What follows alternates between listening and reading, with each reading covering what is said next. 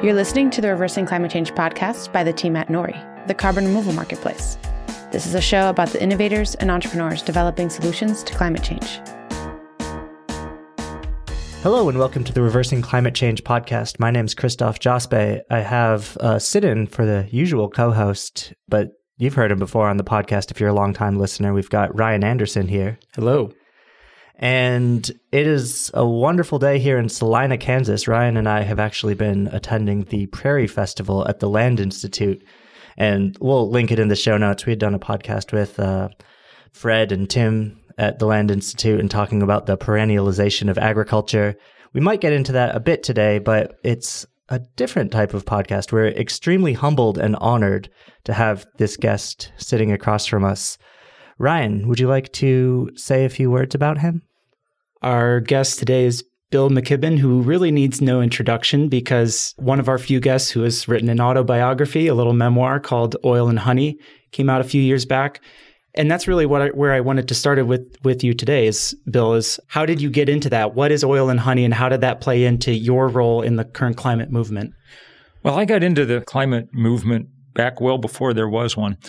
I wrote the first book about climate change for a general audience. It came out 30 years ago this week, in fact, a book called The End of Nature. It was excerpted in The New Yorker and was the first kind of treatment at that length of what we then called the greenhouse effect, what we for a while called global warming, then we called climate change. Now I think people are pretty much calling it the climate crisis. So I wrote that book and wrote many more books and lots of articles and things for about 15 years, convinced that we were engaged in an argument over climate change and that writing more books and having more podcasts and things was what we needed to do because eventually the weight of evidence would carry the day and our leaders would do what they should. At a certain point, about 15 years ago, about halfway into my life in this topic, I came to understand that, in fact, I was misanalyzing. We'd won the argument. We'd won it long ago. The science was robust and clear. We'd won the argument, but we were losing the fight because the fight was what fights are always about, not data and reason, but money and power. And the other side in this fight, the fossil fuel industry, had a surplus of both, and they were willing to use them to extend their business model for a little while longer, even at the cost of breaking the planet.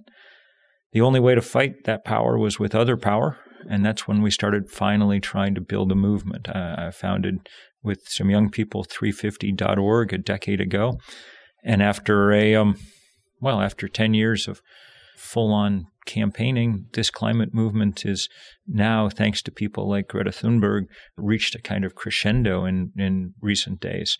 So we're in a different place than we were 30 years ago. Some of that's good. We've got a good movement. Some of it's bad. We've got 40 parts per million more CO2 in the atmosphere. So take your pick. Really, 60 parts more CO2 in the atmosphere. Right. And it depends on the time of year. It's always interesting to see the earth breathing when you have more trees in the north and the south. And so what are we today, like 408? But earlier we peaked at around 412 this year. Actually, I think we touched 415 in the spring. Right around May 31st is always the spike, the highest point in the annual spike. And then, yes, the northern hemisphere, we grow some stuff and down goes the level of CO2 and then it comes back up to a higher point every year. We're gaining about 2.5 parts per million CO2 annually now, which is much higher than it was a while ago. Partly that's because we keep pouring more and more carbon into the atmosphere by burning more and more coal and gas and oil. The perhaps even scarier part, as you know, is that science is beginning to suggest now that the natural mechanisms for removing carbon from the atmosphere, forests, oceans, soil, are losing some of that capacity to do so, that we really have begun to break the planet's systems in those ways. If that continues, it doesn't bear thinking about. So you said take your pick, hope or pessimism, and it seems like you've already picked pessimism here. But I want to go back. No, I'm actually I'm entirely willing to be hopeful. I think actually the job of those of us who work on this is to pick neither, but to get up each day figuring out how to move the ball as far as possible. Yeah. So speaking of moving the ball as far as possible, or moving it back, I guess, in the sense of atmospheric concentrations, why 350 and how do we get there from where we are now at 415 or 410? So you guys will be more interested in the history of this than most people, because 350 really is a sort of new number. In 2007, I called up my old friend Jim Hansen at NASA, the greatest climatologist the world has ever had, the Paul Revere who was gutsy enough to go and tell Congress in 1988 that, in fact, the era of global warming had begun, the person who inaugurated public discussion of this topic, also happened to have the best data set for how fast it was warming and the best computer model for what was going to go on in the future.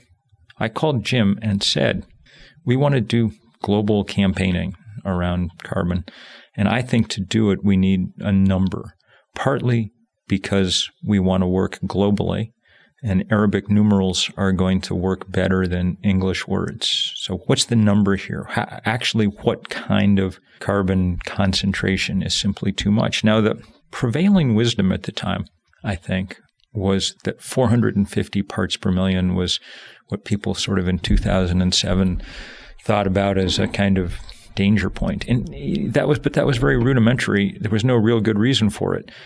10 years earlier, the danger point that we talked about was 550 parts per million. And the reason for that was simple. It was twice the pre-industrial concentration, and twice was relatively easy to model on a computer. So it had the psychological effect of being the thing that we focused on, where people first drew a red line. But it was clear by then that that red line was too high, that 550 parts per million was actually suicidal. So people's sites had drifted downward to 450 parts per million, and I think that's what I thought Jim would land. In fact, at least for a while, I was the proud owner of the URL for 450.org, assuming that might be where we'd be. Jim called back 3 or 4 months later, said, look, the team has been working hard on this. We're going to publish a paper at AGU in a few weeks. That's the American Geophysical Union. They meet in San Francisco. Calling out acronyms here. They meet in San Francisco each December, and it's where the important earth science papers get delivered. And, you know, Hansen is, I think, about as close to royalty at AGU as it is possible to get. And he said, the number, we've got you a number, thank you. You're not going to like the number. The number's 350 parts per million. And I didn't like the number for obvious reasons. We were already way past it. That paper that they published, which I think will historically go down as one of the most important pieces of scientific effort of this millennia, said that any value for carbon in the atmosphere greater than 350 parts per million was not compatible with the planet on which civilization devolved or to which life on Earth is adapted. You guys have read enough scientific papers to know that's strong language for an abstract of a paper. But truthfully, no one's advanced a counterargument of any power in the decade since. The only argument people have even tried to advance is that 350 may be too high, that in fact the trigger may have been somewhere between 280 and 350. As Jim points out, that probably doesn't make much difference at this point since we're sprinting in the opposite direction. But it was very helpful as a number in terms of making people realize this was not a problem for the future. It was a problem for now. It was the difference between going to the doctor and having the doctor say, if you keep eating that way, someday your cholesterol will be too high and you're going to have a heart attack. Or going to the doctor and the doctor saying, I just looked at your blood work. Your cholesterol's off the charts. You're in the zone where people keel over tomorrow. I think you've already had a small stroke anyway. That's the point at which people are like, okay, what pill do you want me to take? You know, what do I need to do? So 350 was pretty quickly, 350.org, that the idea and the organizing behind it was fairly powerful. The first day of action, which was 10 years ago this October, we had 5,200 demonstrations in 181 countries. It was the first beginnings of what we now see as this kind of mass action that had 7 million people in the streets over the last couple of weeks all around the world. So I like that you're using metaphors. We love using metaphors too. I want to try something out on you. And I guess just frame this challenge a little bit, because, you know, carbon dioxide has a really long residence time in the atmosphere. And actually, we're not at 408. We're touching up on almost 500 if you look at it. If you count in the equivalents. Yep. Other greenhouse gases. And so it's probably even worse, but we know it stays there. And so we've surpassed our limit. And here's the metaphor. It's like we're on this bus that's potentially driving off a cliff, an uncharted cliff. We don't know how bad the cliff it is, but all the science shows that it's a cliff. And actually, our bus is further along the road than it actually feels like it is, because the atmosphere takes a really long time, maybe 20 years or so. So what we're experiencing today, which is indeed anthropogenic global warming, is not 408 parts per million. It's more like 380 or something like that. So we got to get off the bus. We got to put the bus into reverse, and we got to get back to 350. But how do we actually get there, given that the CO2 is already in the atmosphere? Well, and like you said, right, the oceans are slowing down because they're acidifying and not doing what they used to do. Right. I mean, there's not unbelievable mystery about at least some of the mechanisms that do this. I mean, you know, we've known for quite a while that, for instance, trees are a useful thing to have because they do the opposite of us. It's proven technology. They take in CO2 and hand back oxygen. And what do you know? You put one up and it drops an acorn and the next one grows. I mean, this is a useful – a forest is a useful thing. In fact, we're finding out more about them all the time. I was just doing some reporting for The New Yorker a few weeks ago on the work that a guy named Bill Mumma, who was at Tufts for years, has been doing on forests.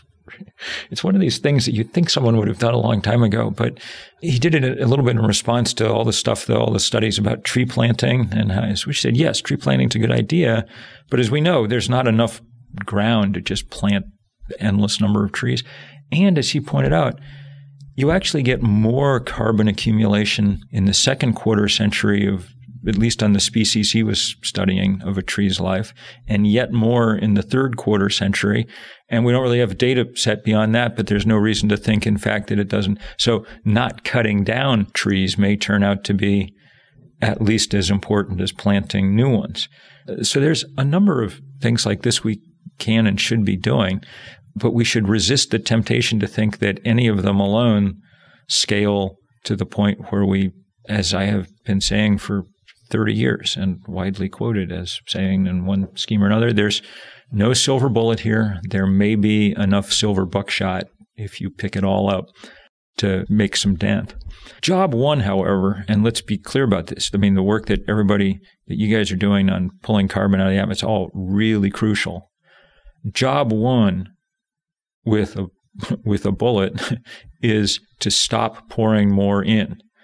I mean, everybody's got a job, and they're all important, and we all work on them. But the most immediate benefit, the thing that we absolutely have to do in the next few years, is make the transition off coal and gas and oil. Stop putting more carbon in, because those flows, every one of those flows, every year of that flow makes the job we have to do of pulling it out that much harder and bigger, because as you know, what we're talking about are volume problems, scale problems. And it's really important for people to realize that it's not like pollution that we were sort of used to dealing with. It's not like carbon with one oxygen atom, carbon monoxide, which is a minor trace gas that came out of the back of your car and it killed you if you breathed it. Carbon with two oxygen atoms, carbon dioxide, isn't like that. It doesn't kill you, and it comes out of the back of your car in volume. You know, you burn a gallon of gasoline, it weighs, 8 pounds. You release 5.5 pounds of carbon. It combines with those oxygen atoms. You've released 22 pounds of CO2 by burning your gallon of gasoline. I mean, it's a volume problem, and the quickest way to deal with volume problems like that is to stop making them worse. There are many rules of holes, but the very first one is stop digging. And there's been a tremendous amount of progress within the mobilizations of the climate movement, you know, that you've been a part of since the beginning, around fossil fuel divestment campaigns and so forth. But a question that, you know, we have as a company focused on building a carbon removal marketplace and getting back to this, you know, the silver buckshot, is that do we actually need the oil and gas companies to be part of it in terms of running the system in reverse, so to speak, going from not just extracting it, but pulling the carbon down? Well, you guys may know better about this. In political terms, what we need to do is break the power of the fossil fuel companies. That's what keeps us from ever really grappling with the fact that we keep pouring carbon into the atmosphere. Their political power based on their wealth is such that they are able to own this debate, or at least have been up until now. We're beginning to see signs of that grip at least beginning to falter a little bit. Speaking for myself, I think it would be useful to drive a stake as firmly through the heart of Exxon and Shell and BP and Peabody and everybody else, and then work with the landscape that you're left with after that. You're getting feisty, Bill. I like it. Yeah. Yesterday, Amory Lovins gave an interesting presentation. I didn't agree with everything he had to say, but I did enjoy some of his comments where the fossil fuel industry is actually in the wrong business of selling hydrocarbons. They should see themselves as an energy service provider. If they were to wake up tomorrow and say, hey, we're in the energy delivery business and we're in also the atmospheric service cleanup business, would you change your mind, or would you still want to put a stake through the heart? I just don't think it's going to happen. I mean, the history of technological transitions indicates that the incumbents virtually never are the people who do, go on to do the, it was not the guys who were good at building carriages for horses that turned out to be good at building horseless carriages, and there's 1,000 other technological transition stories that go the same way. Because if you're Exxon, your expertise is not in being an energy services provider. Your expertise is in finding new pools of oil and drilling for them. That's what your entire business is geared to. Everybody who works in your office, that's what they're. And the idea that, but that doesn't mean someone else isn't going to play that role. It doesn't mean that the flows of capital that are now supporting companies like Exxon can't be diverted to support people who do have good ideas about what's coming next. So far, look at the much less complicated task of just providing solar power or wind power. These are now the cheapest ways to provide power in the world, almost everywhere. Have Exxon or BP or anyone diverted any significant percentage of their capex to doing this? No. The highest, I saw the Financial Times had a piece 2 days ago. One of the European oil companies, Total, I can't remember which, the greenest of them all, had devoted 4% of its capital expenditure to anything that might even be vaguely labeled as responsible, and most of which was probably ethanol anyway, which is pretty hard to label that way. Instead, they've diverted huge amounts of resources to the political campaigning that's kept us for 30 years from doing anything about any of this. So I could be wrong, but my guess is Exxon does not ride to the rescue in the final reel of this particular Western. I love how poetic you describe it, and I think it's an important insight to... I hope I'm not screwing up your business plan along the way here on the... Oh, no. We're just shills for the fossil fuel industry. I don't know if you figured it out. I figured it out, yeah. It was pretty clear. That's what brings us to the Land Institute. It was pretty clear. You caught us, Bill. But, we're talking about sort of levers to push on and forces of change and... I'll tell you a lever I think is important to push on now. I just wrote a long piece for The New Yorker about it. It's financial markets. These are the guys who've been, and completely shamelessly, just amoral, bad people. The big four banks in the U.S., Chase, Citi, Wells Fargo, Bank of America, have dramatically increased their lending to the fossil fuel industry in the years since the Paris Climate Accords. Chase, which leads all contenders, and by the way, whose lead director was the CEO of Exxon for 15 years before he retired to become the lead director at Chase Manhattan, they've lent huge sums of money for the most extreme and absurd projects, the deep sea drilling, the Arctic drilling, the tar sands pipelines, the on and on and on. That's bad. That's why we're going to be campaigning hard against them. What makes it interesting is that unlike politics, our other kind of center of power, which takes a long time to change, when change comes in financial markets and in the financial community, sometimes it comes very fast. And I mean by very fast in a matter of hours. I mean, you wake up one morning and the valuations on the stock market tell you one story in the world about the world. And by 3 p.m, you turn on CNBC and there's an entirely different story about the world that's being told. Doesn't happen often. I don't know if we can make it happen. But the divestment fight against the fossil fuel industry, which has been very, very useful and become very, very big, is also going to be turned against the financial industry that is their lifeline. Interesting. So, I mean, you flew here. We flew here. Yeah. The global economy still runs on fossil fuels. Most of our energy sources come from fossil fuels. You know, you hear Greta Thunberg talk about the global economy, and I think she's very eloquent in calling a spade and pointing at the hypocrisy, but still we humans would not survive if we were to just shut off fossil fuels tomorrow. We wouldn't have survived if we were going to shut off tomorrow. No one is saying that, okay? But it's very clear we need to shut them off much sooner than people thought we did and much sooner than we're currently planning to. And it's really clear that we're capable of doing that. Your brothers and sisters who work in the engineering of renewable energy have done a remarkable job over the last 10 years. Think about, from your own experience in fields that you know about, carbon capture or whatever it is, think about what it means that they drove down the price of a solar panel 90% in the last decade.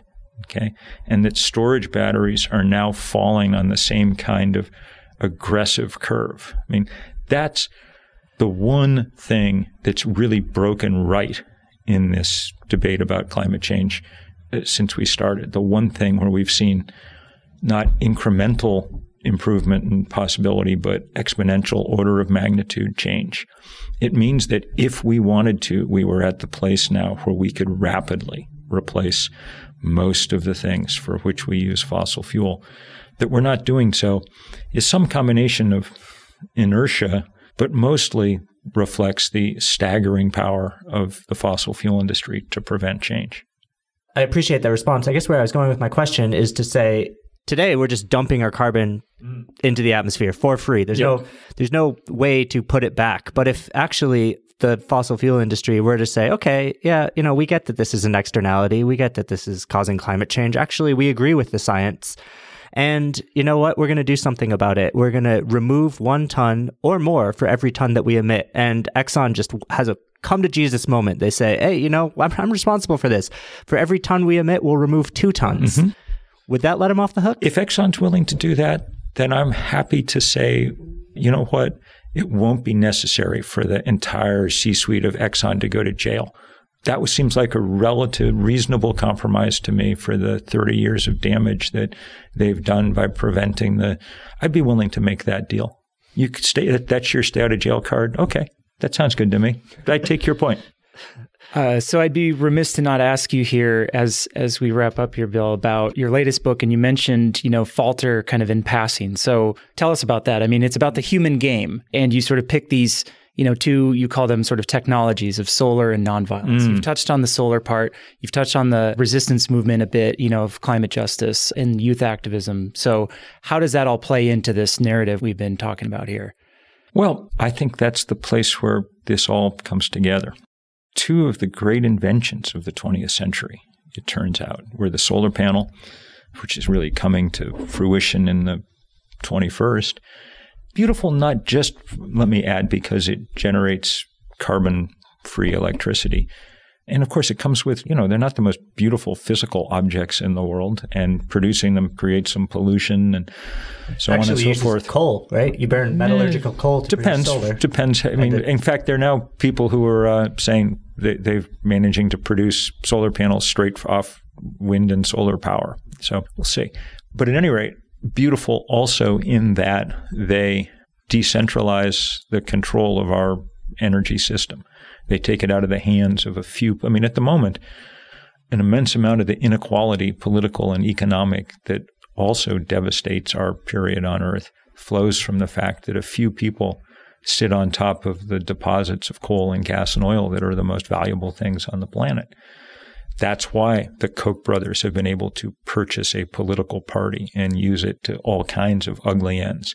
That's why we pay attention to you know, complete and utter horrible people like Vladimir Putin or the King of Saudi Arabia. I mean, it's not because the King of Saudi Arabia has some interesting idea about how to run the world. He just cuts people's heads off with swords if he doesn't like them, you know. In a world that ran on ubiquitous and omnipresent solar energy, we'd still have, I have no doubt, bad people. And we'd also have some solar billionaires, but I don't think we'd have the equivalent of Koch brothers. The reason that the Koch brothers and Exxon and so on have fought so hard against solar energy is precisely because once you get the panels on your roof, when the sun comes up, your power is delivered for free. And if you became incredibly wealthy on the business model of write me a check every month for your delivery of energy, this just seems like the stupidest business model anyone ever invented, you know? So I like solar power for that too. Nonviolence is the other great invention of the 20th century. The suffragettes and Gandhi and Dr. King and a million other people in the civil rights movement and so on and so forth figured out the kind of counterintuitive and decentralized power source that came from a willingness to take on some unearned suffering. I mean, it shouldn't work, and yet it has over and over and over again. In fact, the political scientists tell us now that the success rate of nonviolent revolutions is far higher than of armed and violent conflict for obvious reasons. You're not picking the weapon that the other side specializes in. You know, you're picking the one they don't know how to handle. So, I mean, I'm not telling you we're going to win.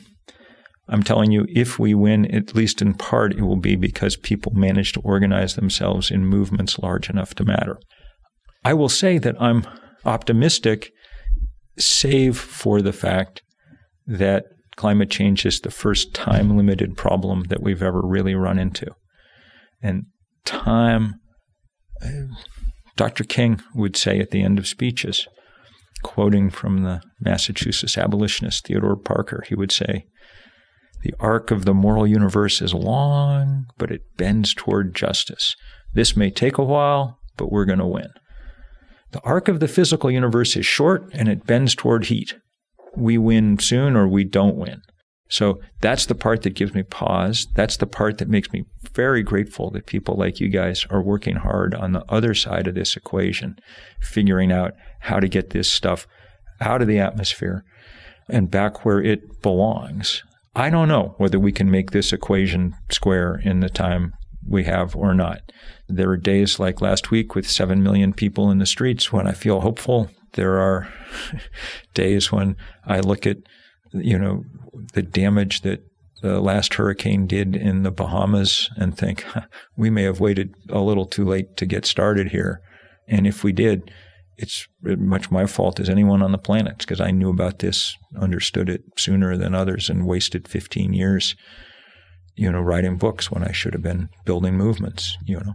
But we do what we can from where we are, and it's going to take everybody with their particular set of skills and particular approaches, not just doing those things, but figuring out how to make them work cooperatively that will get us where we are if we can get there still. Mm. I wouldn't be too hard about yourself about writing books. Sometimes it takes writing books to inspire movements. Books are very useful, but they, you know, my theory of change when I was 27 and wrote The End of Nature was people will read my book and then they will change. That's actually not how it happens. Not if you have inspired opposition with, you know, a few trillion dollars ready to spend on making sure change doesn't happen. Then you have to figure out what the currency of change is. For social movements, it's passion, it's spirit, it's creativity. Sometimes it's being willing to spend your body and go to jail. So those are the things we make use of. So I wanted to pick up on something you said. You said, we are going to win. Who is we? And how are we our own worst enemies? History indicates that victory in social movements doesn't come when you get 51% of people or 90% of people. You need to get 3 or 4% of people really engaged in a fight to usually win. That's because, and this is a very helpful thing to remember, apathy cuts both ways. So trust me, it took enormous amounts of good organizing to get 7 million people in the streets around climate change. And we were worried about how many porta potties they were and were the communication links right and, you know, on and on and on. We were not worried about the next day, 7 million people will come in the streets demanding more global warming. You know, that we weren't worried about. Apathy cuts both ways. So building social movements is hard, but those are the tipping points. And you can tell by looking at what happened in 50 years ago with the first Earth Day in the U.S. We think 20 million Americans, 10% of the then population of the U.S. was in the streets. Almost certainly the biggest day of protest in American history. And that was enough. Within a year or two, Richard Nixon, who you guys are too young to remember, but who had not an environmental bone in his body, signed into law all the laws, the Clean Air Act, the Clean Water Act, the Endangered Species Act, on which, you know, all the laws that Donald Trump et al. Are currently doing their best to gut. That's what happens when movements build. Whether we can build this one in time, we will see. Interesting. A couple more questions we wanted to ask you. So I'm going to try to sneak this one in because I think it's so interesting when you look at all of the different strategies for climate change solutions out there. There's a large continuum, there's a large spectrum, and 350.org and the movements that have followed from those footsteps have gone in one direction. But I'm curious on your opinion on the diversity of communication strategies for addressing climate change. What are you thinking of? And well, where some might fail or succeed. I mean, I, for one, get really frustrated whenever I see a greenwash, but you see greenwash strategies being effective communications of climate change that at least mollify people who might be pushing against a company because it's like, oh, look at us, like we banned plastic straws, so get off our back. Right. But there's a tact. You can take the tact of let me shame you into doing something because this is wrong. Let me inspire you with hope to maybe lead you to the promised land. I'm willing to do some of each. I mean, I have a cover story in the cover of Time magazine this week about a kind of looking back from 2050 and what we did that managed to let us survive. I think that my friends who are working on the Green New Deal are doing tremendous work, I think, in offering a vision for this country and this world that might actually capture people's imagination and work. I really love it. But those people came straight out of the people, kids writing the Green New Deal at the Sunrise Movement came straight out of the campus divestment movement on fossil fuels. That's where they cut their teeth, where they were correctly raging at the fossil fuel industry for its amoral irresponsibility. It doesn't strike me that just in the same way that you go through different moods in the course of a day, the idea that there's kind of one key in which to pitch every message that you want to deliver seems odd. I mean, I'm a writer. I know you have. I mean, if you just keep it's as if we just conducted this whole interview in a monotone, or if we did it all in perky, you gotta, I will say honesty does seem to be a useful trait over time. When we started 350, people were like, that's too depressing. No, we say people can deal with it. I mean, yes, we're past 350. It's bad news. Human beings can deal with bad news. That's what mature people do. But putting that goal out there of 350 is also a way of inspiring, potentially. Some people could say it's impossible, but others could say, like Nori, we're going to rise to the occasion and make our mission reversing climate change. You do it. Absolutely. Exactly right. We're not doing it alone at all. We want the world to do it. Absolutely. But what you use the word truth. I think it's so important. It reminds me of this phrase, which every time I hear it, it gives me chills, which is speak truth to power. Then, that's totally what's happening right now. And you have a bunch of kids who have the gumption and guts to stand up against power. So final question, Bill, because I know you're trying to get out of here and we got to get you on stage to go inspire some people. But who is your best critic? Or to put otherwise, who is the smartest person who disagrees with you?